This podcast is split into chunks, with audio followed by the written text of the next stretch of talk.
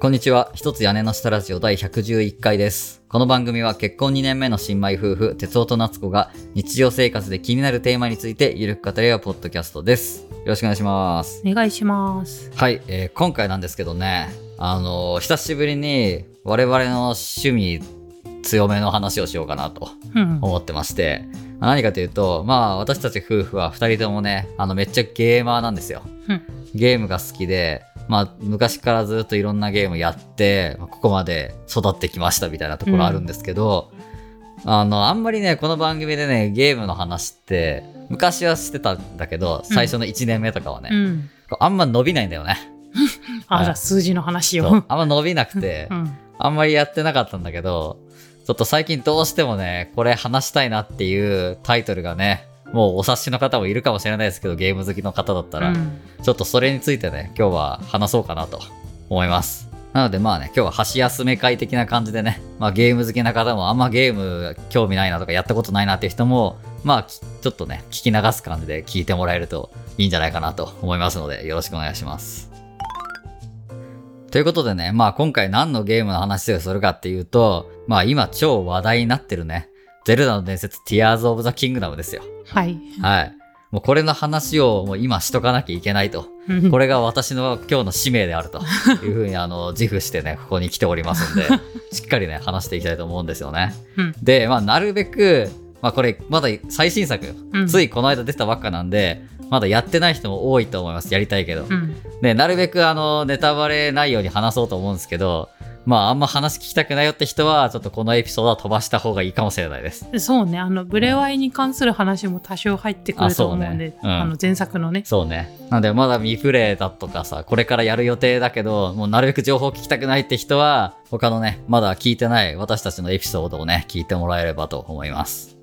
まあ、まずね、大前提として、ゼルダの伝説って何なんっていう話を軽くしとこうかなと思うんですけど、ほいほい。まあ今までね、任天堂のいろんなこのゲーム機、うん。スーパーファミコンとか64とかゲームキューブとかさ、うん。Wii とかいろいろあったと思うんですけど、うんずーっとね昔から続いてる、まあ、アクション RPG のねシリーズなんですよね、うん。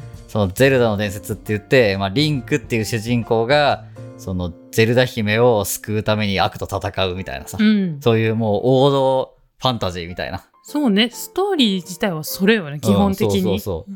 悪いやつをやっつけて姫を助けるっていう、うん。もう超シンプルなねストーリーなんだけど、あのめちゃくちゃ売れてるしめちゃくちゃ面白いタイトルだよね、うん。で、俺も昔からずーっとやってて、もう俺はゲーム始めたのは64ぐらいからだから、うん。64のゼルダの伝説のシリーズからゲームキューブのもやったし、ずーっとやってきてて、今回5月の12日に、もうずーっと待望のされてたね、最新作が発売したんですよね。うん。で、それを私ももちろんね、あの、初日からゴリゴリやってて、うん。もう面白いと。うん。うん。なんでこんなに面白いんだよと。うん。もう寝る暇がないんだけどっていう感じで。ほんとね、好きあらばやるよね。いや、そううん。もうちょっとずつだけどね。あ、もう平日働いちゃってるから、俺。残念ながら。あの、昼間できないんですよ。うん。だからもう夜帰ってきて、ね、ご飯食べてお風呂入って、寝るまでの1時間とか2時間ぐらいを、ちょっとやって、みたいな感じで今生きてるんですよね。うんうん。いや、本当はもうずっとやりたいよ。朝起きてから寝る時まで。うん、仕事も1週間ぐらい休んで。一週間も。でもね、残念ながらそれができないんで我慢してるんですけど。うん。で、まあ今作のね、まあ最新作の話をするにあたっては、まあ前作のね、プレスオブザワイルドっていうのがあって、まあちょっとそれとのこう対比みたいな感じで、うんまあ喋っていこうかなと思うんですけど、うんうん。あの、前作のね、プレスオブザワイルドっていうところから、完全なオープンワールドゲームになったんだよね。うん。それまではそのステージ、なんていうか、ある程度ステージの流れにのっとって、割とこう、決められたルートを進んで攻略していくみたいなパズルが途中途中にあって、それをクリアして、なんかキーになるアイテムをゲットして、先に進んで、また同じことを繰り返すみたいな。うんそれでラスボス倒すみたいな、そういう流れがあったんだけど、前作からもう完全に自由になったよ。めちゃくちゃ広いワールドマップから、なんか、あなたの好きなように、その、進めてね、みたいな。うん。なんかそういう感じになったんだよね。ゼルダってさ、うん。もともと結構自由やったやんか。あまあそうねももう最初の作品からさ、割ともうどこ行ってもいいみたいな感じやったけど、うんそうねでも言うてさ、なんかいけん感じやったやん。そうそうそう結局その、なんか、ちょっとこの道具がないといけませんとかさそうまいことこう一本道にうん誘導されてた感じあったけど、そうだよね。でもそのブレス・オブ・ザ・ワイルドはもう完全に自由やったよそう。ねなんか。完全にいきなりラスボスに行くこともできるみたいな、そうそうそうみたいなそれぐらいの感じよ。うん。うん、マジでそれぐらいの感じで自由とかあって、でもまあもちろんいきなり挑んでもボコボコにされるから、結局うん。地道にあの強くなっていかないといけないなみたいなことを学んで、うん。少しずつあの攻略していくみたいな感じになるんやけど、うん。その攻略のルートとかもほんといろいろあって、うんあの正解がねほんとたくさんあるんよね。うん。ブレスオブザワイルドはほんと壁も自由に登れるし、うん。もういけいけないところが基本ないから、うん。そのゲームってさ見えない壁みたいなのが途中であってさ、うん。これ以上はいけないみたいなさ、うん。のがこうこっそりあったりするんやけど、うん。もうそういうのもなく別に壁よじ登って乗り越えることができれば別に正規のルートじゃないとこから入ってもいいよみたいな、うんうん。そんな感じで自由だから。あれそういえばさ私、うんブレス・オブ・ザ・ワイルドあのちょっとしかやったことがないぜなんやけどさ、あのマップさ、うん、まあ、海の向こう側にまあ行けないっていうのは分かるやん。そこ泳ぐのに限界があるから、うん。あれ山の方ってどうなってんの？あ山の方はねなんかうん。めっちゃ深い谷があって、あ。もう行けない感じになってるね。谷があるんだなるほど。あとはなんか砂漠がずーっと広大に続いてるエリアとかも、もう砂嵐があって奥までそれ以上先行けないみたいなのももちろんあるね。マップの端の方まで行くと、うんその砂嵐がひどすぎて行けないみたいな感じで、ああ進めなくなるとこは一応なんかいきなり行けんくなるとかじゃなくてなんか理由があってそうそう、理由付けがあって、そのマップのね、世界の外にはもちろん行けないんやけど、そういうのも一応なんか、ただ単純に見えない壁があるとかじゃなく、うんまあなんか理由付けがあって、これ以上進めないなみたいな感じになるね。そうそう。って言うてもよ。うん。プレスオブザワイルドの時は、まあめっちゃ広いこのワールドがあって、そこを自由に体験できるっていうさ、探検して攻略できるって話やったんやけど、うん。今回のティアーズ・オブ・ザ・キングダム、まあティアキンっうてん。略して言うけど、うん。縦方向にもね、自由度が上がったよね。そう。うん。あれさティアキンってもう完全にブレワイのもう完全に続編やん。そうそのうそうそう。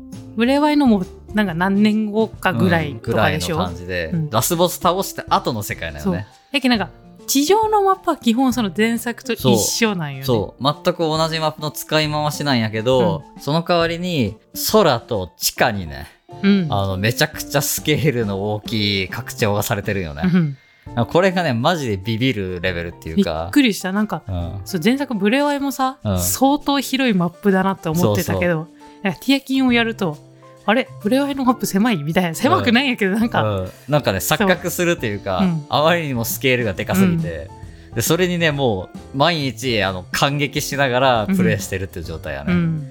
よくこんなの作ったなって、うん。あの、そっち側に感動する。あうん。任天堂の人はようこんなん作ったなっていう。あ 確かに、うん。のマジで思うよ。しかもそれがスイッチっていうさ、まあ、プレステとかに比べると、うん比較的、まあ、安価な、そんなにパワフルなマシンじゃないわけやん、プレステとかに比べたら。それでこのスケールのゲームを普通に動かしてるっていうのがやべえなって、うんなんか思ったね。なんか技術的なところにすげえなってまず思ったね。うんめたいけど。そう技術的なとこで言うならさ新しい能力もやばいやんか、いや、やばいよね。なんか今回はね、あの、今までには全くなかった要素として、うんクラフトみたいなのがね、追加されてるよね。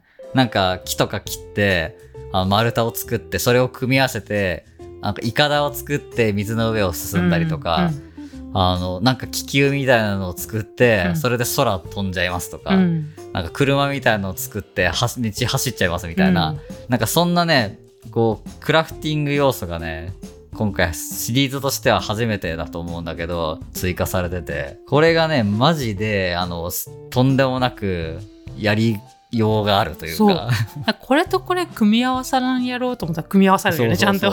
これってここにくっつけられるのかなとくっつけられるみたいなさ。細い棒と細い棒をくっつけたりとかそうそう細い棒に大きいやつくっつけたりとかそさう。なんかね、それで武器とかをこううん。拡張したり、うん。いろんなものを作って、その、ダンジョンとかさ、パズルみたいなのを解いてったりするんやけど、それのね、あの、やりようがありすぎて、うん。もう無限の可能性があるよね。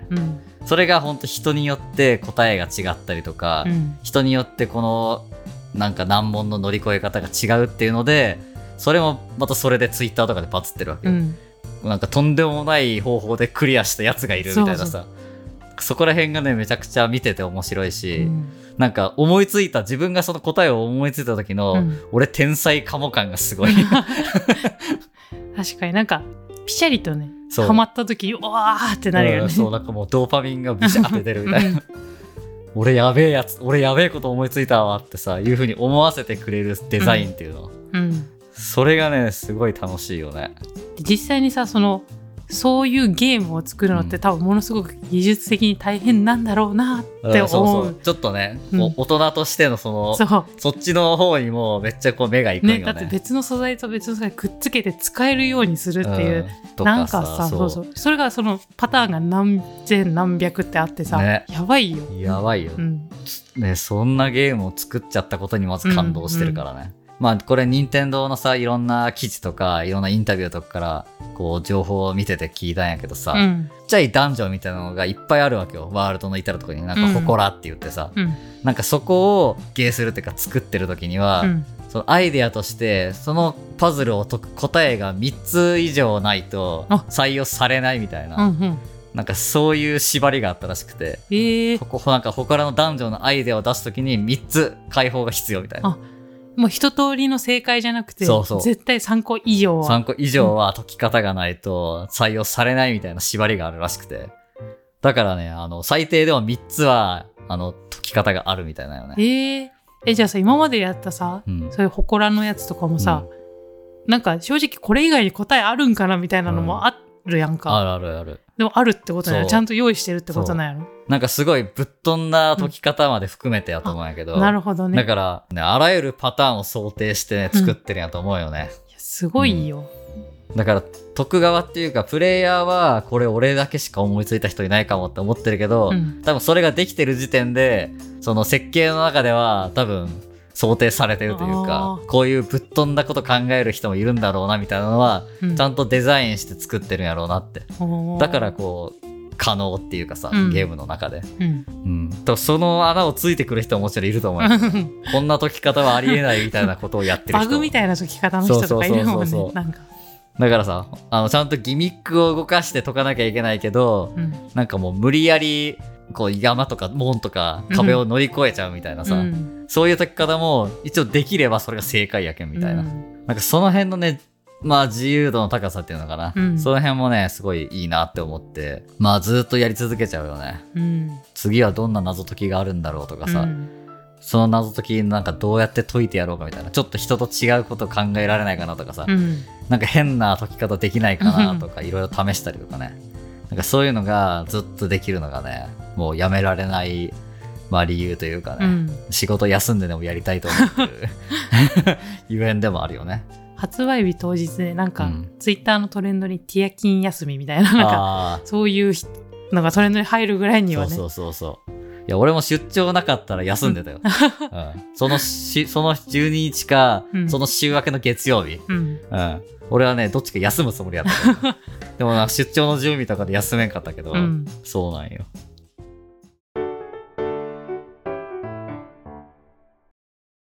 あともう一つね、俺がちょっとこう胸熱というか、うん。おーって思ってるポイントがね、ティアキンの中にあって、うん。それはね、前作のブレイス・オブ・ザ・ワイルドをやってるからこそ感じられる部分かもしれんけど、うん。ブレイス・オブ・ザ・ワイルドってね、やっぱり、なんか、そもそものコンセプトがゼルダの当たり前を見直すっていうね、うん。そのコンセプトのもと設計されてるから、うん。結構ね、今までの往年のゼルダシリーズとは全然違うよね。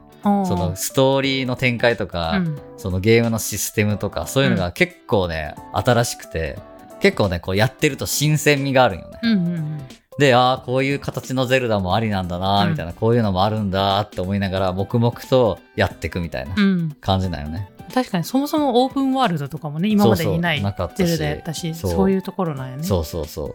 で、あるんやけど、ティアキンはね、なんかそのブレワイの、その自由度とかうん、色も残しつつ、なんか往年のゼルダ感がすごいわけ。うーん。なんてやろうね、うん。ちょっとした、こう、随所随所にね、現れるんやけど、うん。なんか最初に俺なんか、大きいダンジョンみたいなのをさ、まあ挑戦する機会が序盤にあって、うん。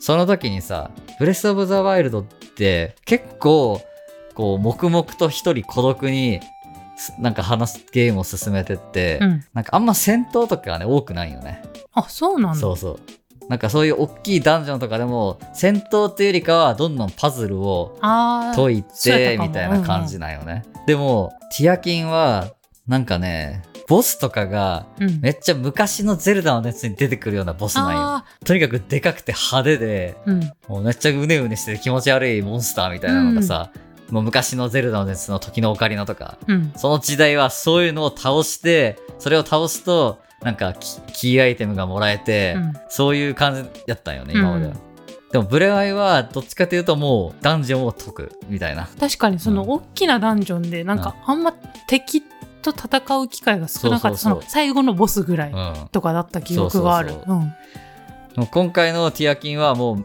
なんかそういう戦闘が結構派手になってて、うん。なんかそこがなんか昔のゼルダ感があってすごいなって思ったりする部分はあったよね、うん。なんか懐かしさを感じたよね。新しいけど懐かしいみたいうな、ん。あこれこれみたいな。これがゼルダだよねみたいな。ゼルダファンだったらめっちゃねあの感激すると思うよねそこで、うんあなんか昔のゼルダっぽいみたいな、なるほど。うん、それはね結構思って、うん。なんかそこも結構感動ポイントやったね個人的にはでまあブレワイをベースにしつつ前のゼルダの要要素もこう踏襲してみたいな。そう。だから続編だから同じような感じになるのかなって思ったんやけど、やっぱなんかね雰囲気違うんよ。あそう。似てるんだけどなんとなくうん。なんか昔のゼルダを思わせるような演出がちょいちょいあって、うん。あやっぱ違うかもしれないこれはって思って。なんかそこにねすごいこう胸熱ポイントがあったよね、あとは往年のゼルダって、まあうん時のオカリナとかそうなんやけど、ダンジョンを攻略するときに一緒に仲間がついてくるみたいな。ーうんうんその土地にいるキーパーソンと一緒にダンジョンを攻略するみたいな、うんそういう展開が結構多かったんよ。うんで、ティアキーもそれなんよね。あなんか、仲間の能力を駆使しながらギミックを解いて進んでいくみたいな。あうんそれ結構時のオカリナとかもそうだし、風のタクトとかさ、うんその後の作品でもずっとそうなんよ。うんでもそれはブレワイではもうなかったわけよ。完全に一人やったんよ。仲間とか全然出てこんし、味方とかもいないわけよ。まあちょろっとね一緒にすることはあってもなそう。なんせがっつり一緒にダンジョン攻略するみたいなのはなかったね。そう、ん。あくまでサポート役みたいな感じだったんやけど、うん。今回はもうがっつり一緒にやるわけよ。うん。仲間と。そういうのも往年のゼルダ感があった。うん。なんかすごくね、なんか熱かったよね。うん。確かにまださ私たちあの最初のさ、うん。あのチューリーっていう、うんあの鳥鳥の子うん。と一緒にこう同行してるとこしか見てないけど、うマジいい子やんかそうそう そう。そのキャラがまたいいわけよ。いいいい味を出してねそう。なんかその辺のキャラクターデザインとかさ、うんそういうのもいいよね。そうあの子好きかわいうんい、いいよね。うんでそ、そのね、チューリっていうキャラは、ブレス・オブ・ザ・ワイルドではまだ小鳥として出てくるわけよ。うんうん未熟な小さいあの子供の鳥として出てくるんやけど、そっから数年後の物語やけ、うん。こう勇敢な戦士に育ってて、うん。一緒に冒険できるみたいな、うん。そのブレワイやってる人からしたらわもうこんなに成長したんだこの子みたいな。そういうなんか、ね、親戚のおじさん。そうそうそう。なんか時間の経過を感じるというか、うん。なんかその感動もあるよね。確かに。でもさブレワイやってなくてもさうん。なんか別に楽しめるような設計になってるなとは思ったんやあけど。そうね。もちろんなんかそこから始められてねうん、もちろんティアキンから始めても楽しめるのはね楽しめるんやと思うんやけど、なんかその塩梅が絶妙な気あがする。そうそうそう。絶妙やと思う。うんどっちでも楽しめるとそいううか、ね、そうそうそう同じぐらいどっちの人でも感動できるようにはなってるなとは思うんで、ね、ゼルダやったことないっていう人はね、これはもう絶対やった方がいいなって思いましたね。もう全国民必修にしてもいいぐらいだと思うよ。うん、ほんとね、あの、結構この年になるとさ、ゲームから結構距離を取ってる人もいるわけやん。まあ単純に時間がないとかね、うん、そうそうそう。でも、やっぱ小さい頃はさ、やっぱこの世代って64とかスーファミとかさ、うんずっとやってた世代なわけよ、うんちっちゃい頃から。だから、久しぶりにね、ゲームやってみると、今のゲームってこんなに進化してんだとかさ、うんただ単純に子供がやる遊びだと思ってたけど、大人でもこんなに楽しめるんだみたいなのは、やっぱね、あると思うんだよね。結構今のゲームって、この世代をね、ターゲットにして作ってるゲームとかもさ、ゼルダ以外にも結構あったりするやん。うん。明らかに俺らの世代を狙ってるでしょ、みたいな。うん。もうめちゃくちゃ感動するやんみたいな、うん。そういうゲーム結構あるんで。あるある。ね久しぶりにねこの話を聞いてゲームって今こんななってるんだなって思って気になった方ねゼルダの伝説とかその他のゲームもね面白いんで手に取ってみるとねいいかもしれないよね。うんということでね、ちょっと軽めに話すつもりがだいぶ盛り上がりすぎて長くなっちゃったんですけど、多分私はね、海外でもスイッチ持っててやってるんでしょうんう。今頃もやってるんでしょう。うんね。もりもりやってるよ俺もやってるでしょう。多分海外の出張先でうね。んうん、絶対持ってくしね。そうねうんまあ出張から帰ってくる頃にね、俺がどれぐらい進んでるのか、またね、楽しみに待っててくださいね、あつこさん。そう 私はね今回そのやってるんじゃなくて見てるだけなのねね一緒に。横で見てるからね。あんまり進んでるとねちょっとね寂しいですけどね、まあでもその後、夏子さんもやればいいから。そうそう自分でもうやるつもりなのでそうそうそうそうね。まあそんなところで今回は終わりにしますか。はいはい。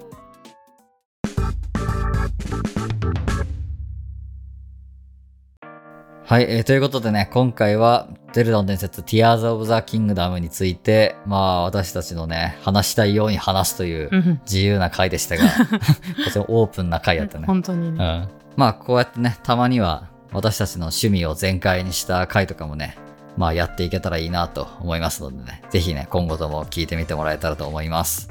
ということで、ここまでお聞きいただきありがとうございました。よければ番組へのご意見ご感想をハッシュタグやねしたラジオでツイートいただけると嬉しいです。また、番組のフォロー、レビュー評価も活動の励みになりますので、ぜひよろしくお願いします。